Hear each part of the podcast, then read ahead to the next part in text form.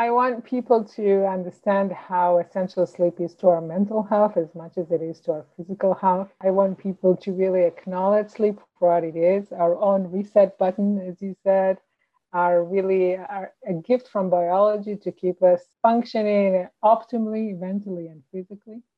And the million dollar sort of wish is to understand how sleep is doing all these miraculous things and how can really, when you think about it, just eight hours out of the day to fix so many things. Yeah. Uh, it's quite remarkable. I mean, there's so there's so much activity that's going on in our body and our brain during the day, and really sleep sort of tackles each one of them during the night.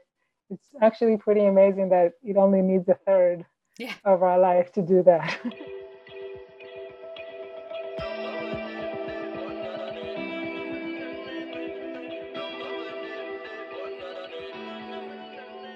So, welcome to another episode of Shift with Shubra. I am your host, Shubra Venetti. I'm a certified sleep consultant for adults and children. I'm a baby science program instructor and as well as an Akashic light healing practitioner.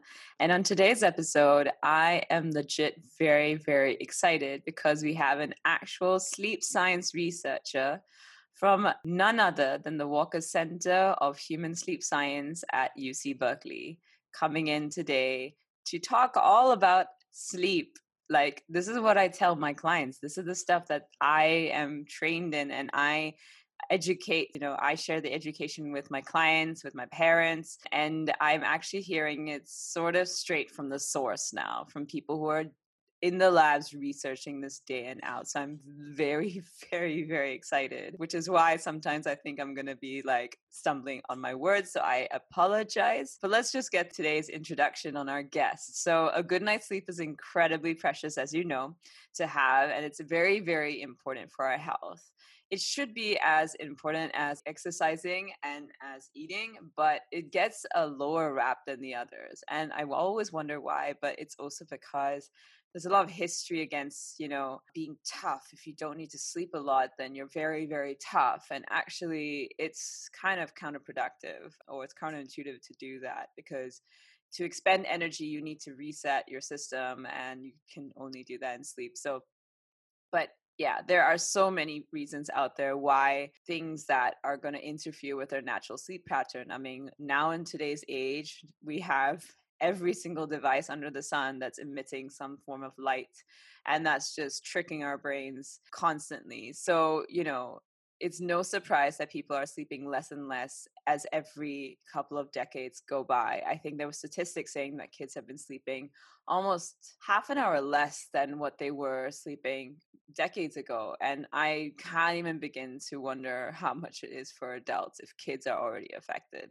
So, on today's episode, I am so excited to have Eti Ben Simon. She's a postdoctoral fellow at the Walker Center for Human Sleep Science at UC Berkeley in California. She's here to share some insights, her research on the science of sleep, and how we can maximize the benefits of our rest time to really recover from the day's activity and work that we have gone through. So I'm so, so excited that you've tuned in for today's episode. Don't forget to subscribe to our channels and don't forget to tune into this episode either on video or on Apple Podcasts, on Google Podcasts, or on Spotify. We also release the episodes on Instagram and Facebook now every Monday. And if you've got, you know, you want to share this episode, please do. If you've got ideas for future episodes, content that you would like us to explore, do write into us. Our email address is down in the show notes below. So I hope you enjoy today's content and episode. And I look forward to seeing you in the next episode after this. But yes, for tonight, for now, enjoy today's episode. Welcome to the podcast. Maybe you could just tell me a little bit about how, or tell all of us, you know, those who are listening and viewing today's show, how you became a sleep researcher and what was the journey of entering the Dr. Matthew Walker's lab? it was actually a long journey. I I started off thinking maybe I want to go into medicine. And then the more I studied, I went into biology. I started from biology. I realized that I care much more about what is this disease than how do I cure it.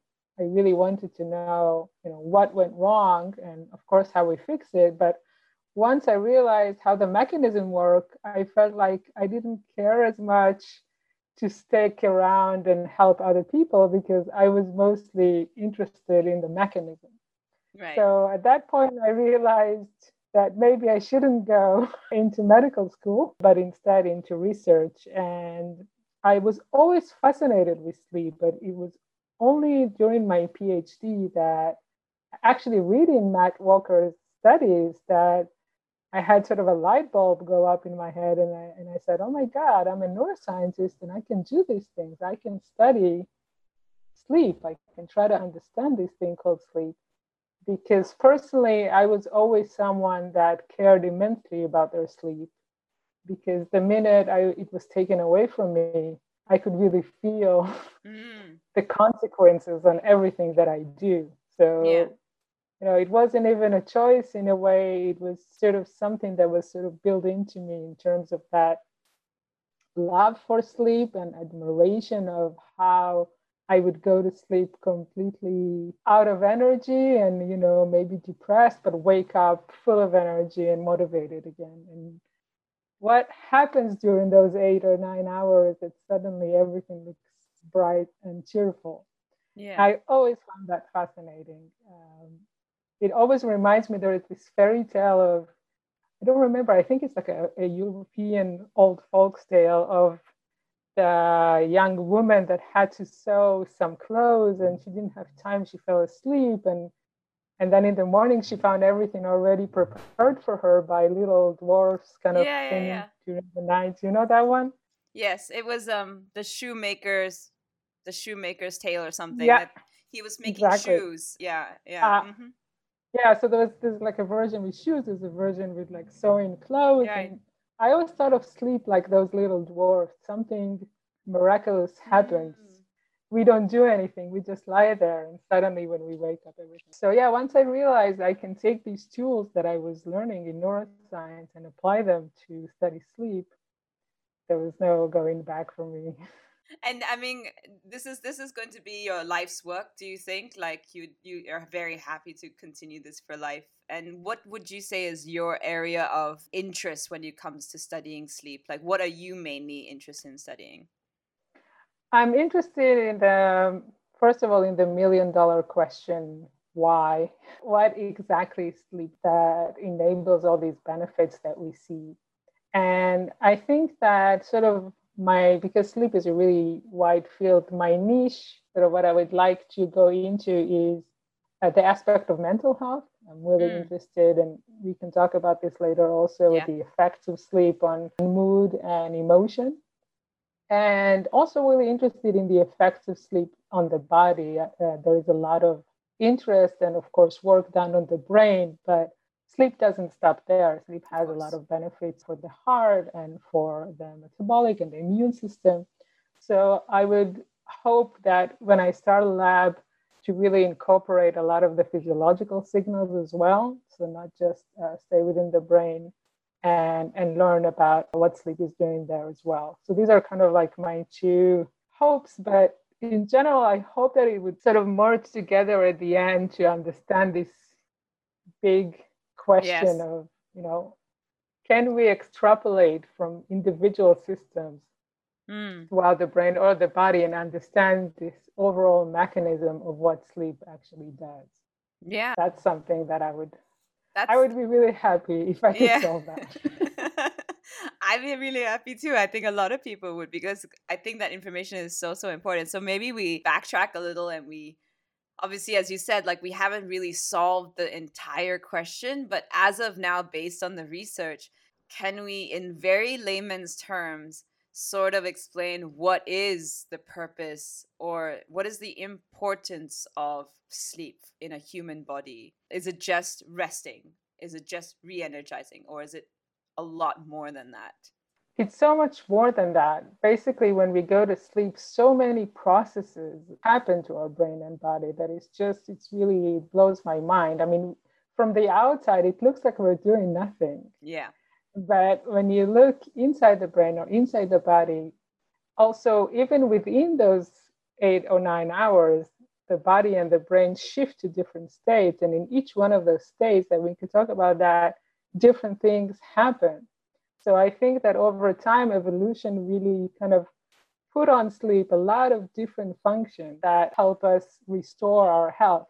So in terms of brain, of the brain, actually sleep is the only time where we stop taking in the world, the smells, the taste, the visions, and we stop for a second and then we start processing everything that we have.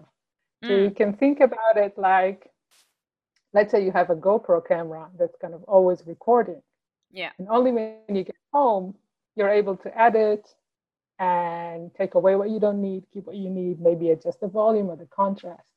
So this is sort of a coarse analogy, but in the same way, when we're awake, we're taking in all this information, and only when we hit the pillow, we're able to start processing that information what we want to keep, what we don't want to keep, how do we think about things maybe differently. A lot of our emotional processing as well is done offline when we process some of the memories, emotional memories that we have. We decide what's important and what's not. Mm. So in a sense, this is one of the uh, biggest parts of what, what we do when we go to sleep. We process all that mm. information. Really, mm. really critical. Mm. And yeah, and when we go down the stairs in the body, we also see that a lot of the regrouping that's done in the physiological systems, again, after having to deal with life's challenges throughout the day, this is the time where we can regroup we can, for instance, in the immune system, we can restock all the cells that we need to use in order to fight disease the next day. Yep. The heart is the first time that it can sort of really lower its levels or its beating rhythm heart rate mm. and sort of more calm. Same with blood pressure. So a lot of things that sort of need either to be reprocessed, readjusted, recalibrated are actually happening during sleep. Right. And in terms of, I mean, if we, eh, because I talk about sleep stages, and I think some people are sometimes hearing for it for the first time. They know that dream sleep is there, right? And and yes. sometimes they know it's it's REM. They don't really know a lot about the non-dream sleep. I think a lot of people just think, oh, we just dream. That's all we do in sleep. We just sit and dream. And I'm like, oh no, no, no, that's like 25% maybe of that. There's like a whole lot of processes before that. Could you just very lightly elaborate the different stages and what's happening in terms of our body in each stage? What is the importance of each stage? Yes. So, like you mentioned, there is REM sleep. Everybody is, has already known that this is dream sleep, even though we dream in other stages as well. But yeah, most of the dreams happen in REM. Ooh. And then, yeah, we can talk about. I didn't know that. okay.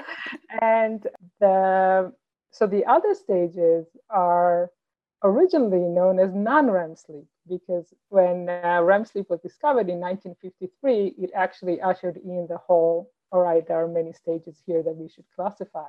Yeah. So REM was given the priority, and then the rest is non-REM. So within non-REM, we basically have light and deep sleep. So when we go into bed and we just lie down and we start closing our eyes and sort of calm, calm ourselves down, we go into a transition phase we call N1, non REM stage one. And one of the features that we see there when we look at someone's brain or, or facial activity is that the eyes, they have a very slow kind of movement. The eyes are closed, but the eyeballs sort of moving around very mm. slowly. And this is usually the marker for people starting to doze off. If you right. woke them up at that stage, they might not necessarily realize they fell asleep. It's really just the beginning. But this is a very interesting stage that sometimes in that stage, even though it's just a few minutes, people can have flashbacks mm. of the day they just had. Mm. So I don't know if you ever had this experience. Let's say you played a video game all day, Tetris, or going on a ski simulator, you close your eyes and suddenly you see those bricks falling or you see yourself on a slope. Mm. So these are called hypnagogic images, hypno from the word hypnotic, like sleep, pre sleep images that we have in this transition state. Some people also have a sense of falling because yep. the muscles sort of relax at once. So this is the, the, the, the first stage of sleep. Ah, but okay.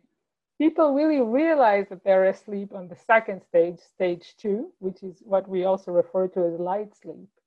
And when we look at the brain, we start seeing that the activity is actually a bit slower. So right. I'm going to try and make the sound the neurons make. So let's say if you're awake and active like we are now, if I would put an electrode and listen to the neurons, they would be, be active very fast. They would be like this all the time. Right. Now, when we go into light sleep, suddenly you would see that the activity rate is a bit lower and it would be like. Mm. So the brain starts sort of coming down and we start to see very interesting bursts of activity. So out of that sea of more quiet activity, suddenly there would be bursts of activity that are very characteristic of light sleep. Okay. So when we look, again, even though the person seems exactly the same, when we look at the brain, we can tell, okay, now we are in light sleep. Mm. And in this stage, people typically are aware if you wake them up that they were asleep, but it's still easier to wake them up because it's still a light, relatively light stage of sleep. Mm. A lot of processing, very interesting data processing of information and learning is happening in light sleep. It's not yeah. Light in terms of not being important. Yes. but it is light in terms of easier to wake someone up. Yeah. And it, yeah. is it right that because I think I read somewhere that it's about 50% of adult sleep is actually in stage yes. two. So clearly, there's a lot that's actually happening if that's 50% of it. Exactly. Is there something like clearing of toxins or something, uh, or, or, releasing of information that's no longer serving that's happening in light sleep? Like, what's happening in that that it accounts for such a large amount? A lot of, I don't know if you, there is a, one of those bursts of activity that I mentioned is called spindles. Mm-hmm. So a lot of spindles are happening, or bursts of activities are happening in light sleep. And we know that spindles are very relevant for processing memories, so mm-hmm. creating mm-hmm. memories. Mm-hmm. So, what we think is happening is that we have a sort of a short term storage of memory in the brain called the hippocampus. Yeah. This is where we register new information. And when we want to make that information stable and consolidate it for longer periods of time, so we want to keep that memory in a long term storage, it needs to move from the hippocampus up to the cortex. Mm. So the mm. cortex is where we keep long-term memory, which is the right. most the outer layer of the brain. Right. What we think spindles help doing together with other mechanisms in the brain is actually transfer ah. those memories from the short-term reservoir of the hippocampus into the cortex. Mm. So a lot of our ability to learn new information or the reason we would be better at learning something or a skill the next day is because of those of light sleep and those spindles. Mm, okay, okay, Ken. So that's one of the main things that is happening during light sleep. Okay. And after that, so that would be so the transition state at the beginning would be about five minutes, light sleep would be about 20. And then we are descending even lower into the slowest brain activity we will find during sleep, which is deep sleep. Mm. So if we go on with the analogy of the sound, now the brain would be so slow it would be pulsing very every two seconds or so. So it'll be. Mm. So when you look at the activity, now you would see really high amplitude, slow waves dominating uh, brain activity. Mm. So the brain is really at its lowest rate. Yeah. We also see it reflected in the body. So the heart rate is the lowest, blood pressure is the lowest. And if you wake someone up from deep sleep, now they would be very disoriented. Where am I? What happened? What time it is? It would take them some time to actually get back into function. Mm. So, waking up from deep sleep is hard. It's hard to wake someone up, but also when they wake up, it's hard for them to immediately know where they are. So, it takes the brain a bit of time to just get it orientate uh, itself. Yeah. Yeah. Mm. Get itself back online. And what's happening so in deep sleep? Yeah, sorry, you were saying. Many, many things are happening in deep sleep. One of them is the cleansing of the brain that you mentioned. Mm-hmm. So, this is a very interesting new finding where a lot of toxins are being washed away from the brain during sleep. Okay. So the liquid that the brain is sort of swimming in is called CSF, cerebrospinal fluid. And there was a study a few years ago that showed that during deep sleep, it really washes all the space in between the neurons and clears everything. So every right. every night. Deep sleep also really helps to consolidate memory, similar to what we talked about light sleep. Mm-hmm. So we also see that when you learn a new task, the more of those slow waves that you have during the night, the better you would be at recollecting those mm. uh, facts that you've learned. So there's something about cementing that new information that happens during slow wave sleep. And something we can talk about later, it's also related to anxiety. This is something that we found that those slow waves really help to re-engage mechanisms that are very important for emotion regulation and hence for anxiety. Mm. And yeah, which is really a new way to look at, at slow wave sleep beyond just cognition and also into emotion.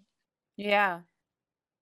So when you go into deep sleep, that if it's the beginning of the night, that could be like a good 40 minutes of being in that stage of, of deep sleep, uh, hardly moving with very low heart rate and blood pressure, like we said. And then the brain would wake up slightly wake up into stage two again, like light sleep, and then it would go into REM sleep, mm. which is, I think, the most bizarre sleep stage, probably. um, Why?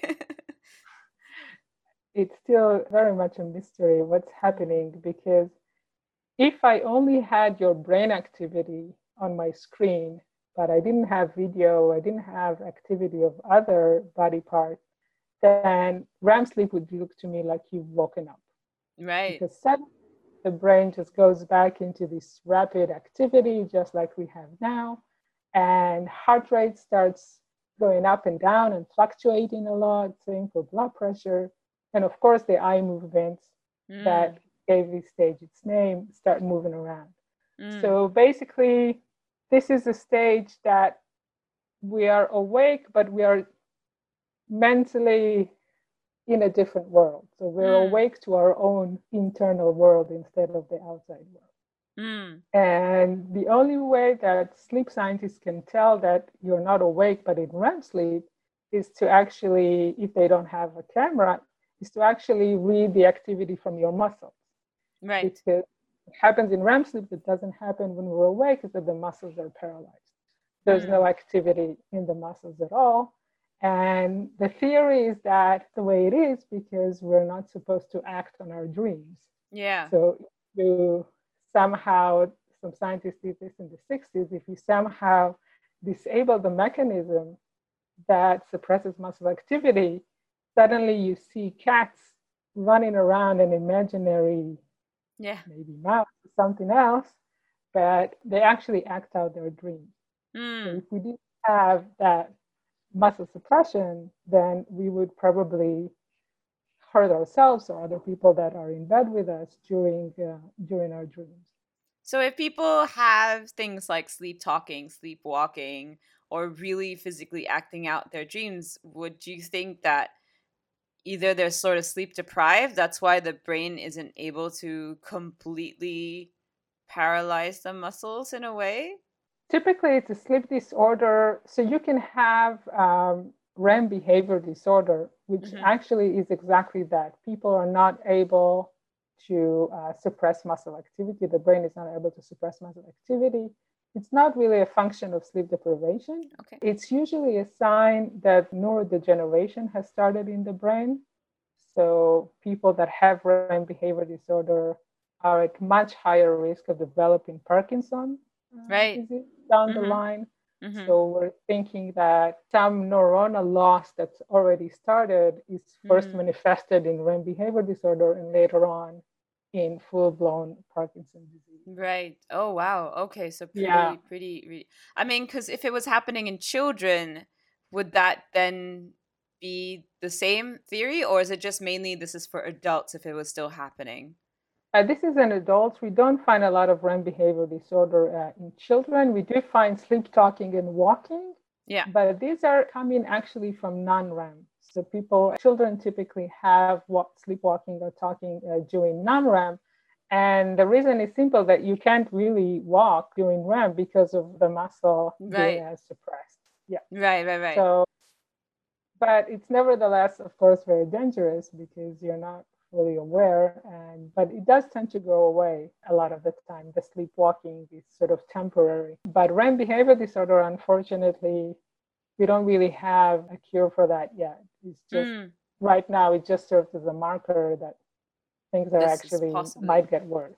Right, right. Okay, okay. Yeah. So in terms of the stages, I think because a lot of people when they are like, "Oh, I just sleep four hours and I'm fine," or "I just sleep six hours and I'm fine," and I'm like, mm, "I'm not so sure if you're really fine with that," because in my this is my in this is what my understanding is that you actually have to cycle through all the stages to really get all the benefits and then if you start reducing the amount of time that you actually have for sleep your brain will start to prioritize what it needs to do because it's obviously gotten you know shorter amounts but it will prioritize dream sleep but it also means that it's starting to not indulge in the other sleep stages a lot. So does it cycle between all the stages always periodically the same fashion or does it sort of like bounce around like sometimes it's stage one and then it goes to stage three and then da da da da or does it actually have to cycle through?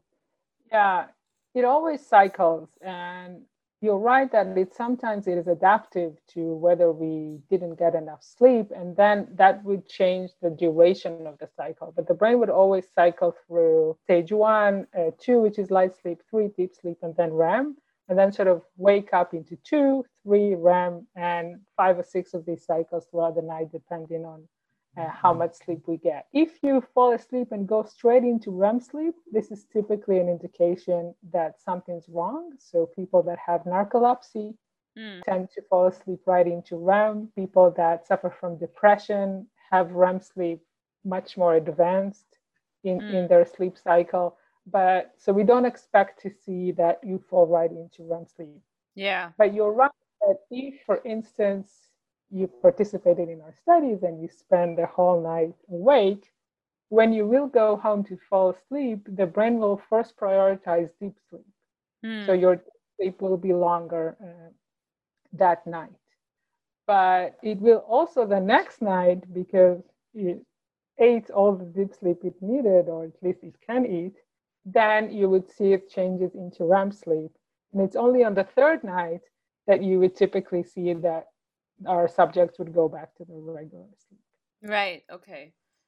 And I'm glad you brought this up because something I forgot to mention is that the cycles, even though they are pretty much the same duration of about 90 minutes, an entire cycle, the composition of the stages within those cycles tend to change throughout the night. So when you start you just fall asleep the first cycle, the majority of it would be deep sleep, and only about 10 minutes would be REM sleep. But the last cycle towards the morning would be the exact opposite. Mm. Most of it would be REM sleep. We have most of our dreaming towards the morning, and only some of it would be deep sleep. Mm. So we have a really fascinating interaction that we also have those cycles, but it, it also interacts to the time of night. And REM sleep tends to be higher when our internal clock allows it, which is usually towards the morning. Mm. There's an interaction also with the time of night. If you typically, if you need to cut your sleep short, for instance, yeah. suddenly you, you can only sleep six instead of eight. It really depends where you cut those two hours.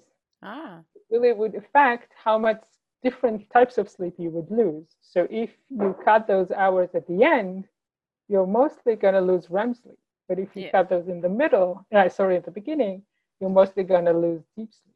Mm. So there's also the factor of what time of night it is that yeah. determines the flavor of the composition of the sleep you're going to get. Mm. So if you chronically, I'm just going to start going with different scenarios, right? So I read that, you know, with teenagers, especially because they have a delay in their sleep phase, right? So because of hormones, they, you know, hormonal changes and everything, their body clocks, their circadian rhythms are actually shifted by almost two hours sometimes.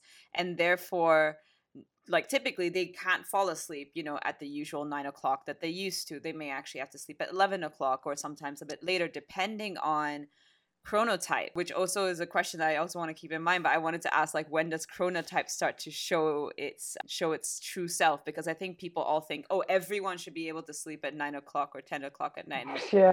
And it's it's not. It's a it's it's a genetic thing, right? That you you you in, your DNA determines your body type or your chronotype. Yeah.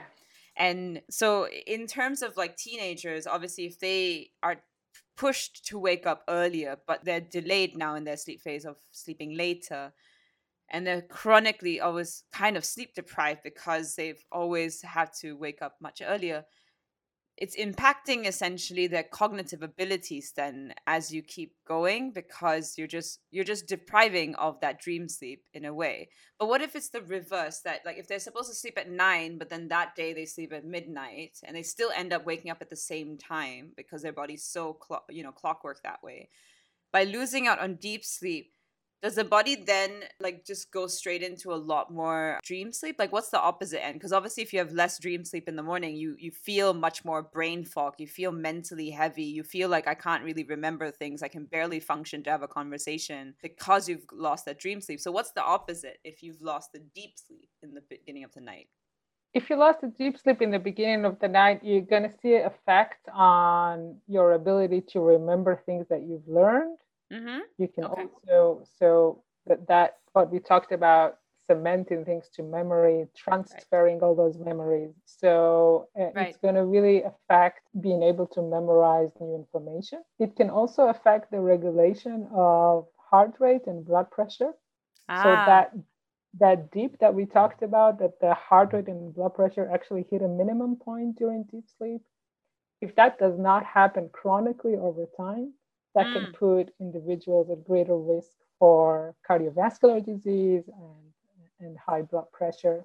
But actually, that sense of fogginess is also associated with how much deep sleep you had. So, a lot right. of the time, when you ask people in the morning how well you slept, that's usually correlated with how many times they woke up. So, right. how continuous their sleep was.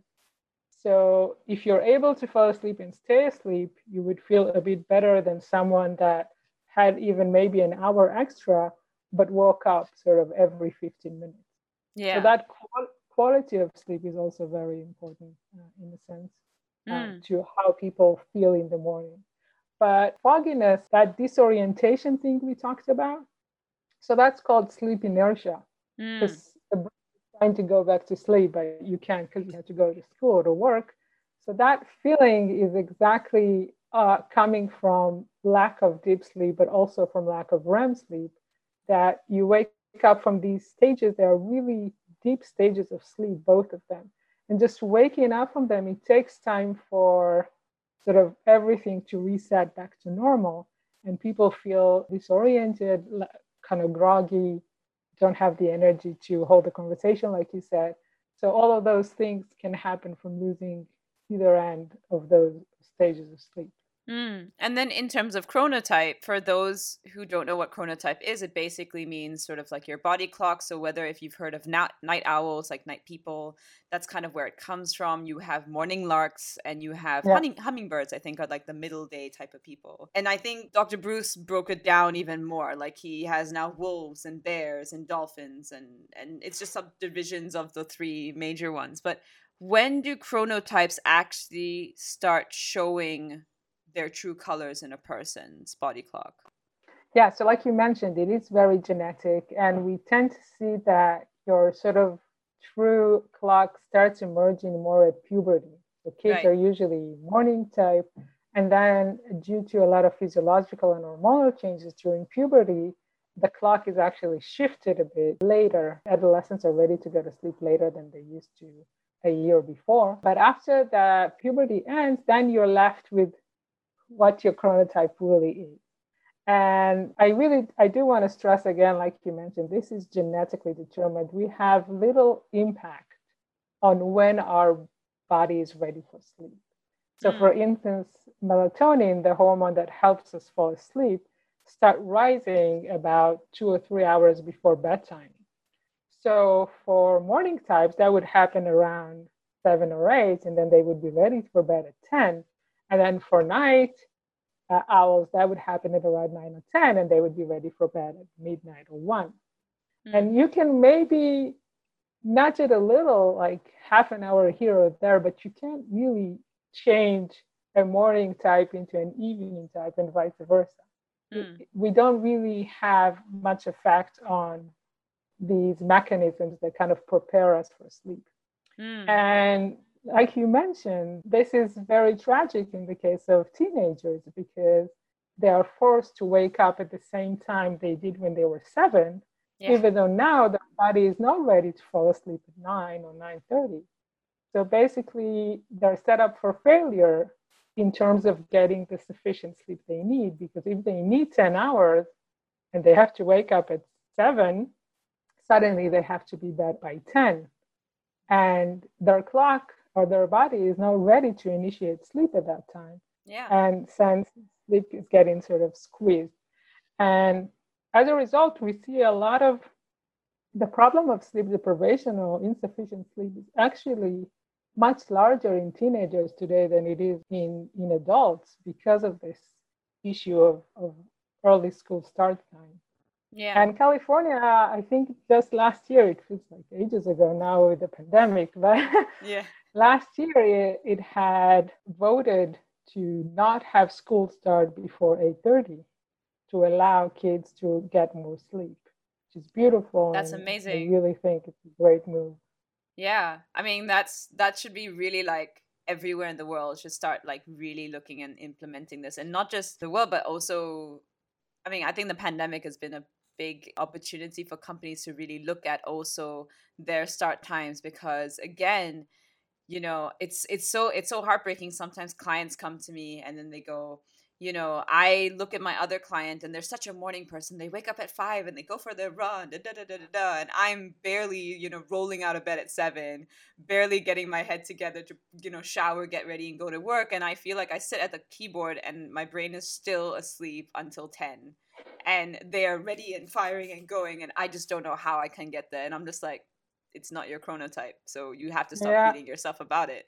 And they just are just so like, wait, so can I train myself? Like, eh, maybe two hours, one hour, you can change it, but it's not gonna be like you're not gonna be the 5 a.m. club. It's not as easy to to go yeah. from that that that swing of 9 a.m. to 5 a.m. suddenly, and and and you know we, yeah. we in, in society we really much we value kind of starting early and but when you think about it evolutionary wise there is a big advantage of having a member of the tribe always awake yes. around the clock. Yes. So this is called the sentinel hypothesis. And the idea is that we really sort of there was an advantage for the group to have people that are awake really early and, and really late because then you minimize the time that the entire group is asleep.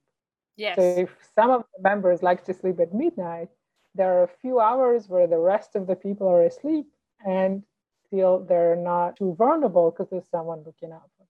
Yeah. So we somehow created a society that doesn't really Follow see the them. value of having people awake at 11 p.m. But there there is a value, and I think that people should not feel bad about their chronotype, even though it really can be difficult to, especially with institutions and work and school.